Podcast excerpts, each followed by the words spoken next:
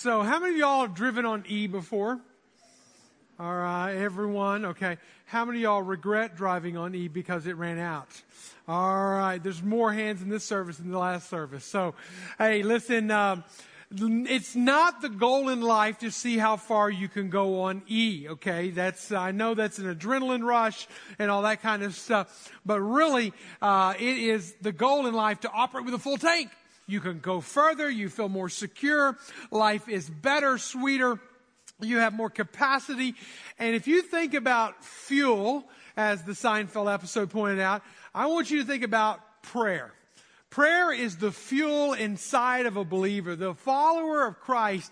That is where prayer is. Uh, prayer is the fuel inside of us as followers of Christ that enable us to reach capacities, distances, lands, lives that we would not have the access to. The heart of a king is swayed by God's hands, and it is swayed many times through prayer. God even says in the scriptures that he changes his minds because of his people's prayers. So you talk about impacting the world, you can change the heart of God sometimes by prayer. Prayer is this incredible thing, but now here, don't hear me say this, that prayer is getting my will into heaven. It's about getting God's will into me. So we're going to talk about prayer as fuel in our lives to increase the capacity of our lives. That's what we are aiming at. We want to see how far we can go in life. We want to see how much we, who we can impact, how far we can impact. But when we have prayer, it increases our capacity, our influence, our growth in our life. When you look at the life of Christ, just survey the life of Christ, you'll find that he is a person of prayer. He mastered prayer. He didn't invent prayer, but he mastered prayer. He was the, he was not the founder of prayer. There are over 650 prayers recorded in this book alone. Now, he didn't pray all of them, but he is certainly the one who knew how to pray and make a tremendous impact. You think about all the things that he did. Walked on water, fed multitudes, drew in crowds. He could uh, turn anything into anything he wanted it to be. He could, he could turn water into wine and he could turn a blind person into seeing. He could take a dead man back to life again. He could do all these miracles. He could teach and, and people would just melt, their hearts would melt at his teaching. But the only thing, the only discipline that his disciples ever, hey, teach us how to pray. That was the thing. Teach us how to pray, God.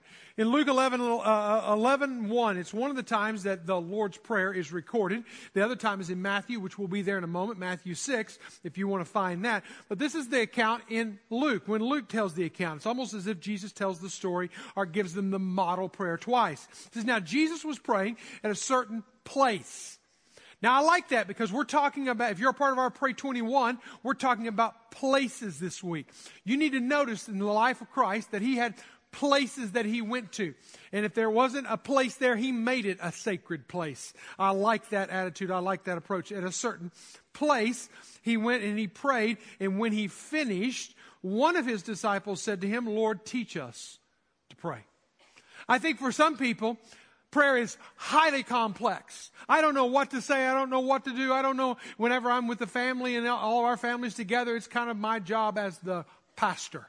I gotta pray. I, and fun, sometimes it's funny. I get in a family circle sometimes and everybody will get real quiet and they'll just look over at me. And one of these times I'm just going to look back at them and, and, see what happens. But I mean, the, the point is that sometimes we get fearful of prayer. We're afraid of prayer because we're afraid we won't say the right things. We won't do the right things. We, we won't, we won't say the Hail Mary at the right time or Amen at the right time or, or put the right ending or the right opening on it. Don't, don't, don't get caught up in the complexity of prayer. I want us to see the simplicity of prayer, but I also want us to see the impact of prayer today. I want us to understand it in this series and understand how we can make an impact. Jesus prays 25 different times in the narratives. Matthew, Mark, Luke, and John, you'll find Jesus praying 25 different times. 10 times he gives instructions to prayer. So not only was he a person of prayer, he was a teacher of prayer. He helped his disciples know how to pray, how not to pray, when, when they should pray, and, and, and different things. He models it, he teaches it. He's an exemplary person of it. So let me tell you about my prayer time this past week. Monday morning, I wake up What is it? It's the new year. I'm sitting in my sacred place, my special place. Nobody else is there. I'm all, only one in the room at the time. I open up my Bible. I'm, I'm reading from the book of Deuteronomy, and God leads me to chapter 11, verse 11. Deuteronomy 11, 11. Should be able to remember it. It was the verse that God spoke to me on Monday morning. It was a verse that I feel like God has given me as a sense of direction even in the new year. Now I'm not the mystical one that believes that, you know, it's a, you know, open it up and it's January 1st that God is paying attention to our calendar or something like that. But it was just a very unique moment as I'm sitting here praying, God, what are you going to do in me? What do you want to do in me? Where am I not yours? And how can I give more of myself to you? And he leads me to Deuteronomy 11, 11. It says this, and the land that you're going, or let's say this the year that you're entering into, you're going to possess 2018. It's going to be a land of hills, and it's going to be a land of valleys. Ooh. I just like it when it's hilly. I just like the mountaintops, God. I like the vistas. I like the beauty. I like the snow capped I don't want the valleys. But then he tells me in Psalm 23 that he will lead me through the valleys. See, the land that I'm going to get to possess, and maybe this is a verse for you, and maybe it's a verse for all of us as we think about it, as we're climbing hills and valleys, because in reality, every one of us this year is going to have hills and we're going to have valleys.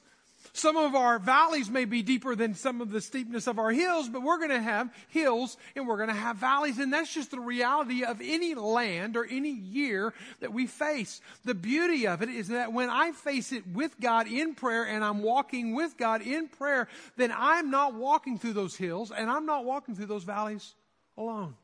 He is with me to guide, to comfort, to correct, to steer me forward. I want you to stay in that metaphor of hills and valleys and mountains and climbing, okay? Just hang with me there for, a few moments longer because if you'll notice when you read through uh, the life of Jesus, he is constantly climbing mountains. I actually believe that probably he loved climbing mountains. When he gave the Great Commission, he does it from the top of a mountain. When he preaches the only message that is ever recorded in the Gospels about the life of Christ, what does he do? He climbs a mountain and he gives this message. And so let's, let's, let's read just a little bit snippet from the message, a paraphrase version of it. But you can see when he's climbing the mountain and he gives this historic one-time message, Matthew chapter 5 verse 1. Out of the message, here's what it says. When Jesus saw his ministry drawing huge crowds, he climbed a hillside. Those who were apprenticed to him, those who were close to him, those who were studying, those who were his tutors, those who were his protege, the committed climbed with him. When I first read that for the very first time out of the message, I thought, wow, am I a mountain climber with Jesus? Am I a part of the committed? Am I going to climb with him, arriving at a quiet place? Again, notice the place element comes into play here. He sat down and he taught his mountain climbing companions. I love that statement. I love the beauty. I love the relationship. I love the challenge. I love the climbing the mountain. I love the imagery of it. And as he does, he sits down with his disciples and he begins to teach them this very thematic, not an exegetical, take a verse, break it down verse by verse by verse by verse. He would never pass a preaching class today in college, I promise you, because he goes from one theme to another theme to another theme in the, in the Sermon on the Mount. Matthew 5, 6, and 7. Read it for yourself. It's one theme after another, and sometimes the previous theme doesn't connect to the next theme. But right in the middle, in chapter 6 is where we're going to focus. Right in the middle, in chapter 6, is hinges everything in the Sermon on the Mount. Everything he said before and everything he's going to say after. Right in the middle, he talks about prayer. He talks about the power of prayer. He talks about the right way to pray, the wrong way to pray, the, the way that you shouldn't pray. In fact, he says it like this so many times, he makes it very clear that this is an education training manual on prayer because he says it like this When you pray, when you pray, when you pray. Now, when we read through the scriptures in a moment, I want you to just underscore that. And each time you see that in Matthew chapter 6, 5, 6, uh, uh, 5, 6, and 7. And then in verse 9, he launches into what we call the Lord's Prayer when he says, Pray then like this. And probably half this room, if not three quarters of this room, could quote the Lord's Prayer. You've said it with your kids. You said it as a child. You, you memorized it yourself. You didn't even go to church growing up, but you know the Lord's Prayer. Many people do. Pray then like this. So here, I, I want us to unpack this a little bit. If this is so important, in this whole mountain climbing element and sitting down with Jesus and his mountain climbing companions, I want to ask you the question Are you a mountain climbing, committed mountain climbing companion with Jesus, ready to learn that the hinge of your life will swing on the hinge of prayer? Where you're going to see the increase and the impact of your life will happen because you are committed to prayer. Because this is what many people have done. Many people have abused and neglected prayer. We've made it something it's not. Prayer is not just simply communicating to God. It's communing with God. You got to get that down big, plain, and straight. Prayer is, mo- is most effective not whenever it is communicating to God. Hey, God, this is what I need. This is what I want. This is, I'm on E in my car. Please get me to the nearest gas station. And I will promise I will do this and this with you. Or, or it's, it's, I got pulled over by a police officer, so now I'm about to get a ticket. God, get me out of this and I will give all my children to you eh, eh, or something like that. Or, um, I, I get sick all of a sudden and then all of a sudden you start telling God that, that you need to be made well. We start telling telling God what to do, and He's the God of the universe. Now, I'm not saying giving our request to Him is not important. In fact, it's very important. But what's most important is not us communicating to God, but us communing with God. When our conversations flow out of a beautiful relationship with the God of the universe, that He has made a way that we could be in a relationship and a conversation with Him. And what happens is we mess it up when we just make it a one way intercom system into heaven. John Piper said it like this The reason that prayer malfunctions in the hands of believers is that we try to turn a wartime walkie talkie into a domestic intercom. It's more than us calling down comforts from heaven, it's being in a beautiful relationship with the God of the universe. It's being in this relationship with Him and allowing Him to influence us and us to speak into Him and Him to hear us, but us at the same time, us at the same time to be able to hear Him. Now, what I want us to assess today is I want to assess the quality of our fuel. If fuel is to the car what prayer is to the believer, I want to assess the quality of the fuel of our prayer. And I want to assess it not according to my standards of assessment. I want to take the words of Jesus in Matthew chapter 6, and I want us to look at that and let that be the standard of our measurement. So uh, you might ask yourself three questions today as we look at this. First question I want you to ask is how deep is my prayer. All right? How deep? How deep do I go? How deep do I need to go? How deep do you need to go for oil? If you're going for groundwater, you just need to go about 100 to 300 feet deep and you get groundwater. If you want to go to natural gas, you'll go to about 4,000 to 5,000 feet. But if you want to reach crude oil, then you're going to have to go to 5,000 to 6,000 feet. Well, how deep do you have to go for prayer? Well, some people just settle for the first liquid they find. That's not good enough. If you want to have fuel in your car, you're going to have to go deeper. If you're going to have fuel in your tank of life and be able to reach the nations and be able to reach into people's lives through prayer, then you're going to have to have a depth of prayer. Where do you find the depth of prayer? Depth of prayer happens in private. With the prayer happens in public. When we come together in this room, we can pray and we can pray for the nations and we can pray for our team in London and we can all get together and we can all pray together. But listen, where God really encourages this prayer to happen, where prayer is needing to happen, where this communing with God is supposed to happen on an ongoing basis, where we actually enter into a conversation with Him that never ends, Somebody said it to me like this a long time ago. They said, Mike, it's like picking up the phone first thing in the morning, not checking social media, not checking your text messages, but picking up the phone, and the first phone call you make in the day is to God. You take that phone with you everywhere you go, like we do already, and we take it with you everywhere you go, and you're constantly in. He hears every one of your conversations. You're, he's a part of every one of your conversations and a part of your thoughts, and you never hang up the phone until the end of the day. And even then, you say, God, would you watch over me tonight as I sleep? Now, what if we took our phones? What if we took that perspective about prayer? It wouldn't be just something that I go to church to pray. It wouldn't just wait till I get to a communitas group. It wouldn't be just when I get to my small group. It wouldn't be just asking a pastor to pray for me. It would be something that I would be involved in in my own private heart, my own life on a regular basis. Charles Spurgeon said it like this. Some pray by the yard. They measure how long did you pray? I prayed for an hour. I prayed for 30 minutes. But true prayer is measured by the weight and not by the length.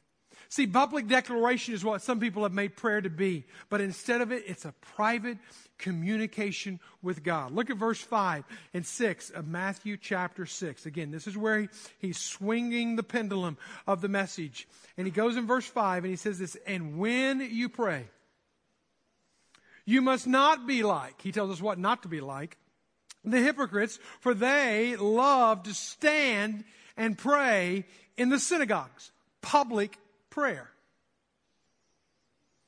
On the street corners, public declarations that may be seen by others. Truly, I say to you that they have received their reward. But when you pray, go into your room and shut the door get alone with God and pray to the Father who's in secret. And the Father who sees in secret will reward you.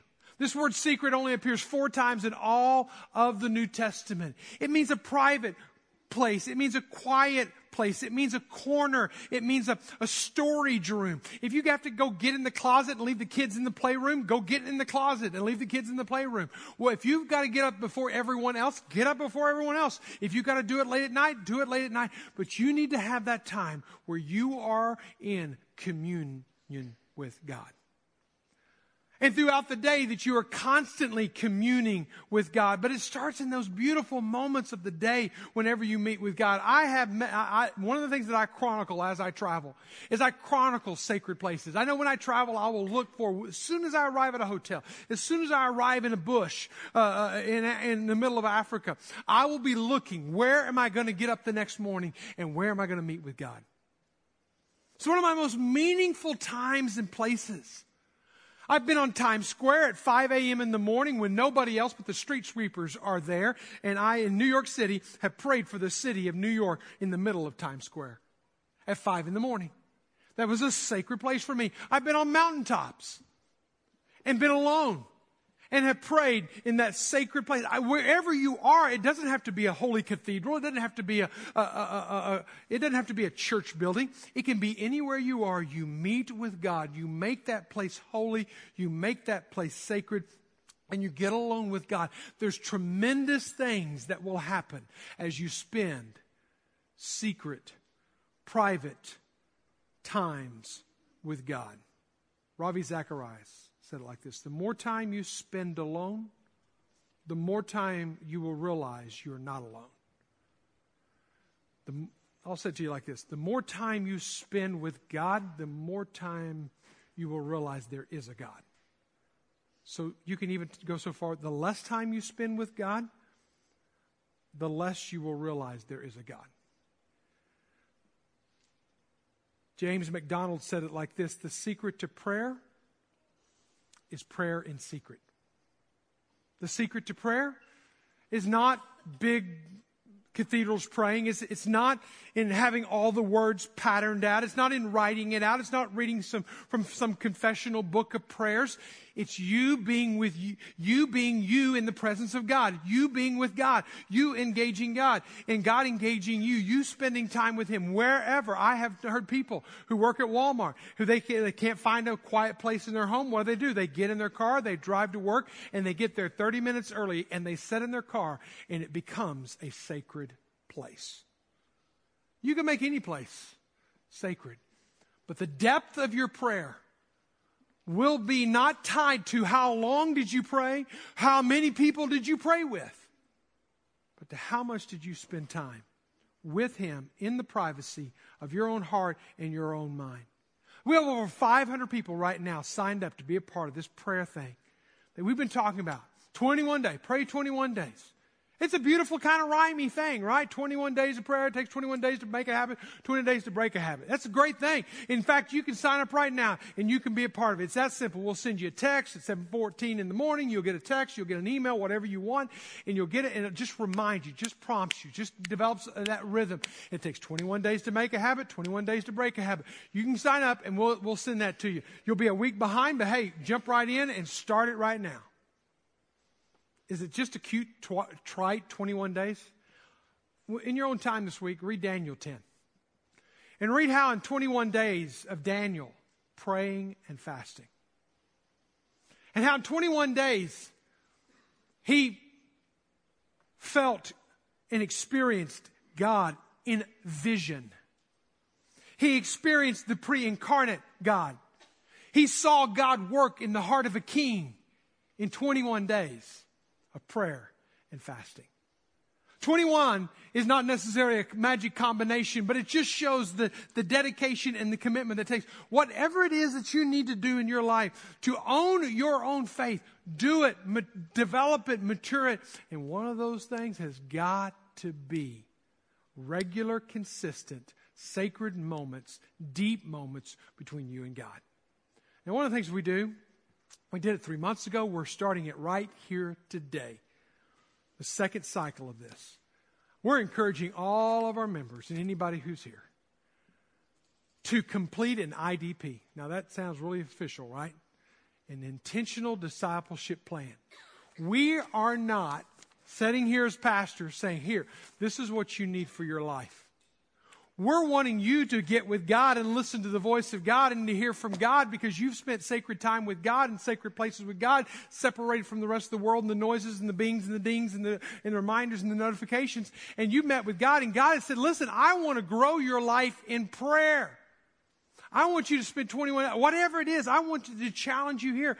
And what you do is you write out your own intentional discipleship plan. We can do it online and then you can send it to people to have them pray for you. You can actually grab them, and they're at the communion tables where we'll have communion here in a few moments, and we'll talk about that uh, as well. But the point is, is that we're wanting you to own your faith, to you set aside those prayerful moments that you're getting alone with God in those secret places. Second question How authentic is my prayer? God doesn't need posers, all right?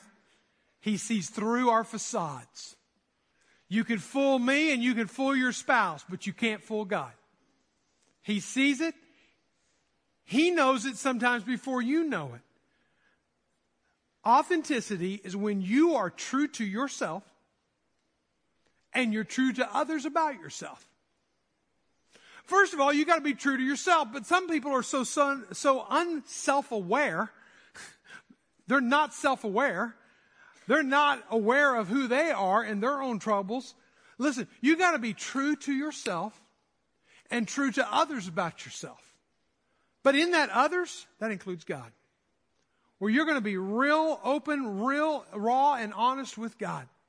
Across this, this board back here and across all, all these stringers right now are names of people that, in fact, there are these prayer cards that are in your seat pocket that every time you turn one of these in, every single week, there are people praying for the needs of our people. And the things that you have written on the back. Some people don't even put their names on the front because they want to be anonymous, but the prayers that you have put on the back have been so authentic and so real and so deep we prayed for them every week. We don't end our week until every single prayer is prayed over, initialed, and recorded that that has been prayed over. We have kept them throughout the year, and then we brought them in here this Thursday, and we put them on this on these strings, and we prayed over them again. And it's so incredible to go back and to look at some of these because we started this a year ago right now, and to go back and to look at some of these. And I went back even this morning before coming out here on stage and reread some of them. Things like, pray for my spouse who has an addiction, who doesn't realize that I know they have an addiction. Another person said, I have an addiction and I can't seem to break it. There's so many up here that are dealing with blended family, blended family struggles. I can't even, I can't even count them. The prayers that are real and authentic, God can be real and authentic with them. One that was up here that I prayed for that I actually put on the on the string this past week was one who was praying for a job because this time a year ago there was a number of people across Northwest Arkansas that didn't have jobs. There'd been a big layoff, and a number of people were without jobs. And one of the persons that was on there that I prayed for, that was uh, that, that I hung up on the on the string, I saw them on a plane recently, and they have a job. They were going to their job. At the end of the last service, right out in the gallery area, somebody came up to me and said, "My card's on there." A year ago at this time, I had stage three cancer, and today I'm cancer free answer prayer. God wants to do deep things, but He also wants to do it in authentic believers. I love this verse. Don't miss this. Look what He said in verse 7. And when you pray, again, He's given us instructions on prayer. And when you pray, do not heap on empty phrases. I don't need, heaven doesn't need to be crowded with a bunch of noise, is what He's saying. As the Gentiles do. For they think they will be heard for their many words. Do not be like them. For your Father, I love this statement. Your Father, He knows what you need before you ask Him. Oh my. That phrase alone this week has calmed some anxiety. That phrase alone when I dove into that word knows, he knows. To what level does God know? It literally is a word to speak of reflection. As if God literally has me on his mind and he's thinking about me. He's reflecting on me. He knows my needs. He knows what I need. He's just waiting for me to quit being so wordy and quit being so fake and start being real. Father, life stinks right now. Father, I got this big decision. I don't know what to. I'm trusting you. The Father knows before you even ask Him. How deep do you know Him? A.T. Pierson, pastor in the 1800s, modern guy with, ran with D.L. Moody and, and the likes. He, he led a Japanese unbeliever to the Lord. And he led him to the Lord. He talked about prayer and all that this man from the Japanese culture was struggling with. And he gave the uh, analogy, the Japanese man, when he learned how to pray, how life is like two buckets on a pulley. And all of the junk of our life is in the bucket, and God's in the well. He says, and you drop it down to God, and then He empties the bucket out. And then you pull it back up, and while you're pulling that one back up, you're sending another full bucket down.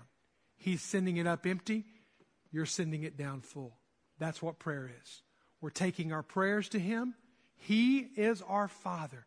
He's already thinking. He already knows what we need. He's already to enter, ready to step into our lives. But if we don't take it to Him, if we're not real with Him, if we don't do it, then we live with the consequences of it.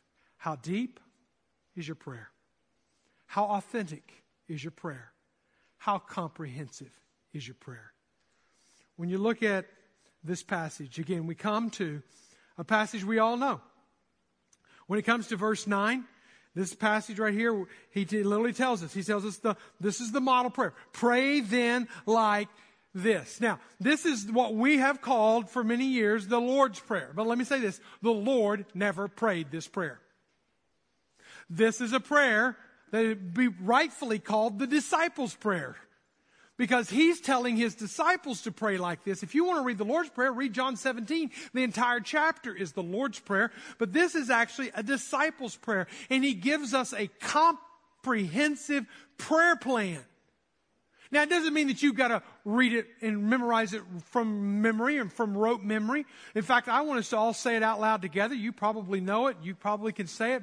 I'm going to have it up on the screen in the English, our English Standard Version. And so you can say it with me. Our Father in heaven, hallowed be your name. Your kingdom come, your will be done on earth as it is in heaven. Give us this day our daily bread. Forgive our debts as we forgive our debtors. And lead us not into temptation, but deliver us from evil. How many of y'all have that memorized? Raise your hand. In some version or another. Probably one of, more, one of the more common passages of scripture that we have memorized. We learn as a child growing up. And whether or not you've learned it or not is not the key thing. Whether or not you have it memorized or not is not the key thing. I just want to ask, is your prayer comprehensive?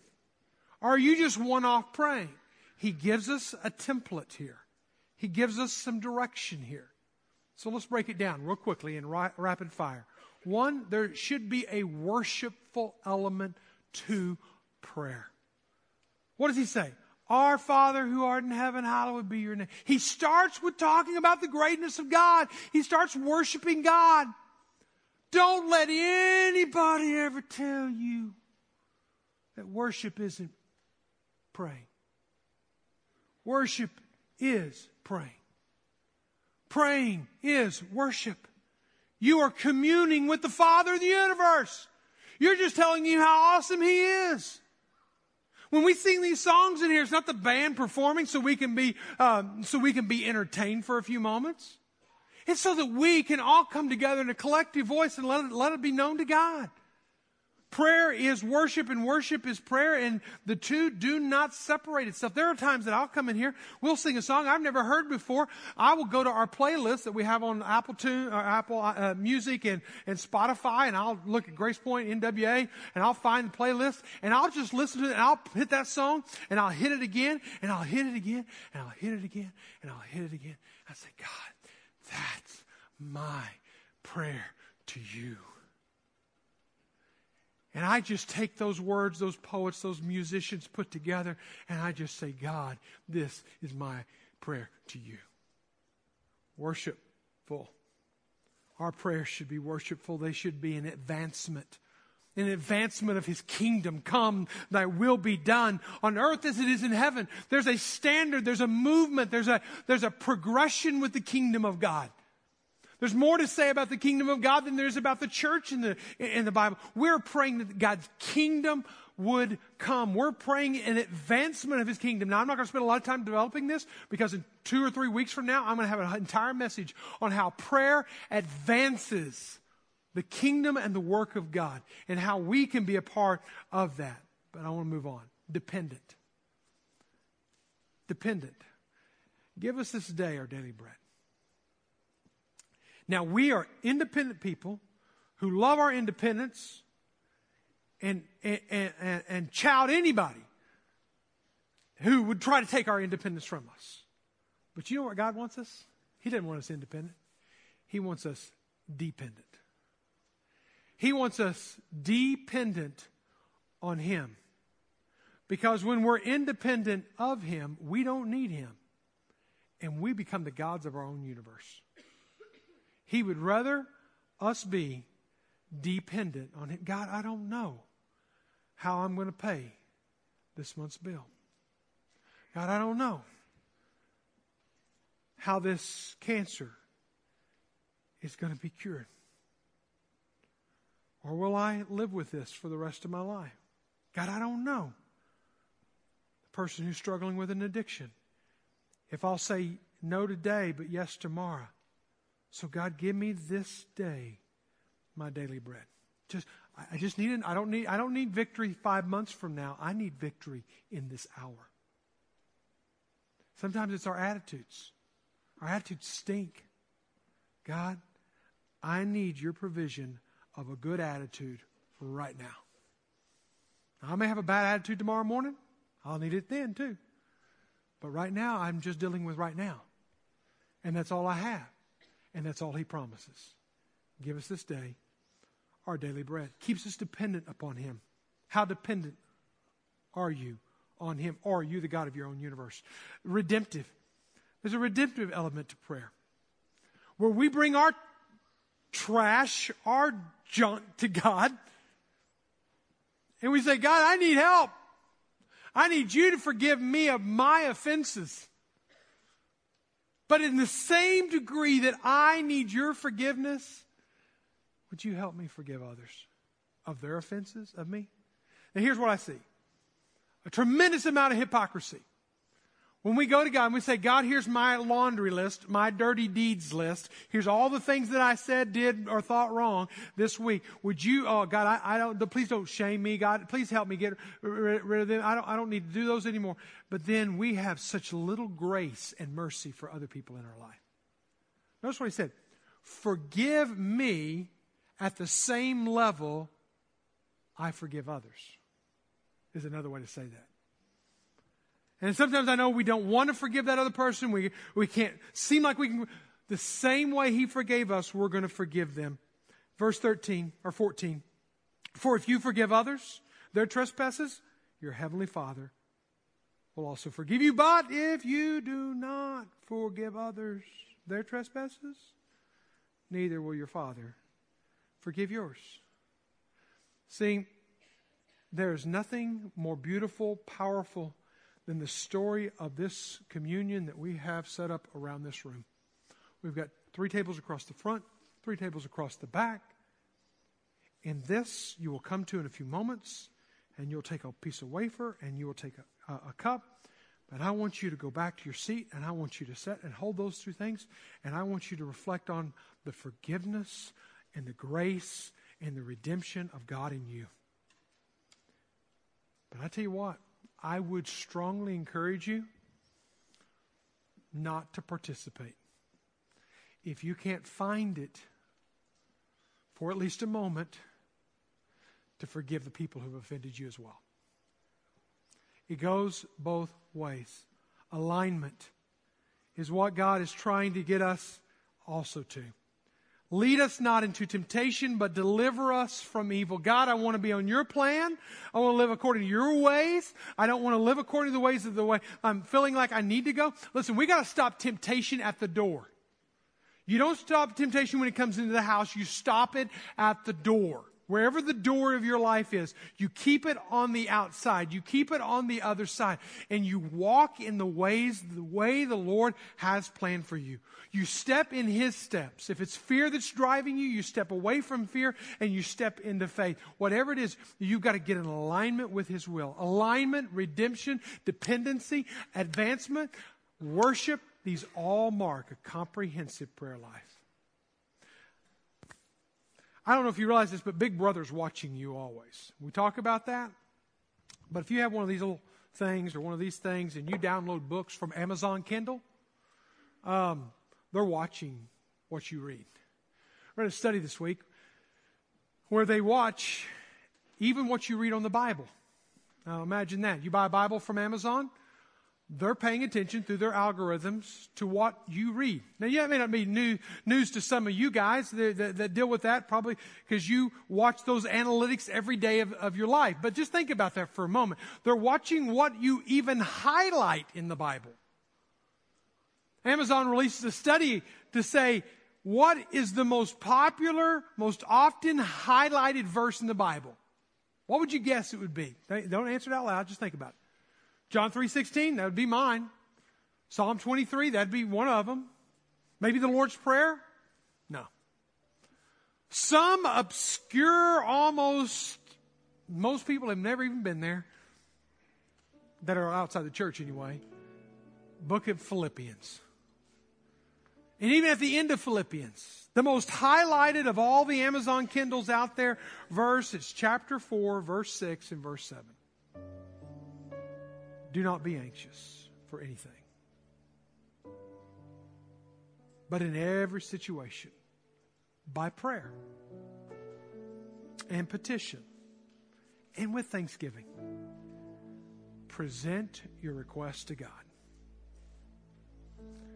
Now, notice he starts with anxiety. You take your anxiety, you take your fear, you take whatever you're dealing with, and you present it to God in prayer. Talk about increasing capacity. What's he going to do? And the peace of God. What's the antidote to anxiety? Peace of God. And the peace of God, which transcends all understanding, we can't box it up. We can't figure it out. There's not enough Xanax out there to, to figure it out, to, to take pills to, to fix the anxiety of our life, because the peace of God transcends all understanding and will guard your hearts and minds in Christ Jesus. What a beautiful passage. The answer being prayer. By prayer. You want to increase your capacity in life? Pray. It's not complex. Prayer is profoundly simple. At the same time, it's simply profound. Would you pray with me?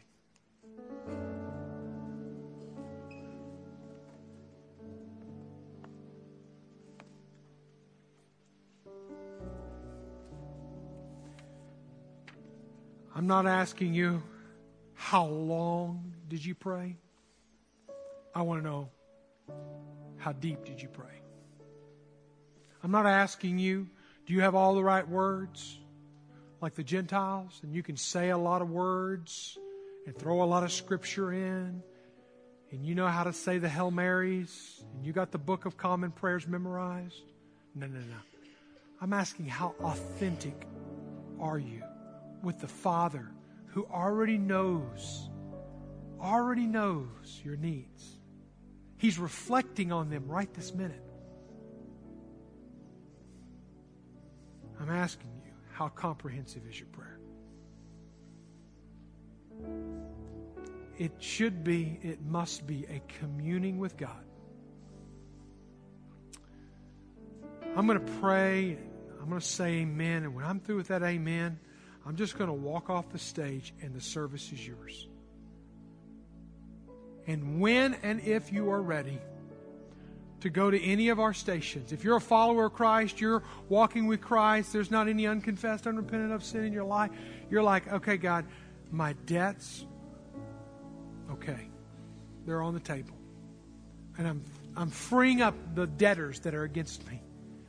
Those debts that I've been holding, those offenses that I've been holding, I'm freeing them up. Then you are free to come to this ta- these tables at any time. And just take the elements and again move to the side and let other people come around.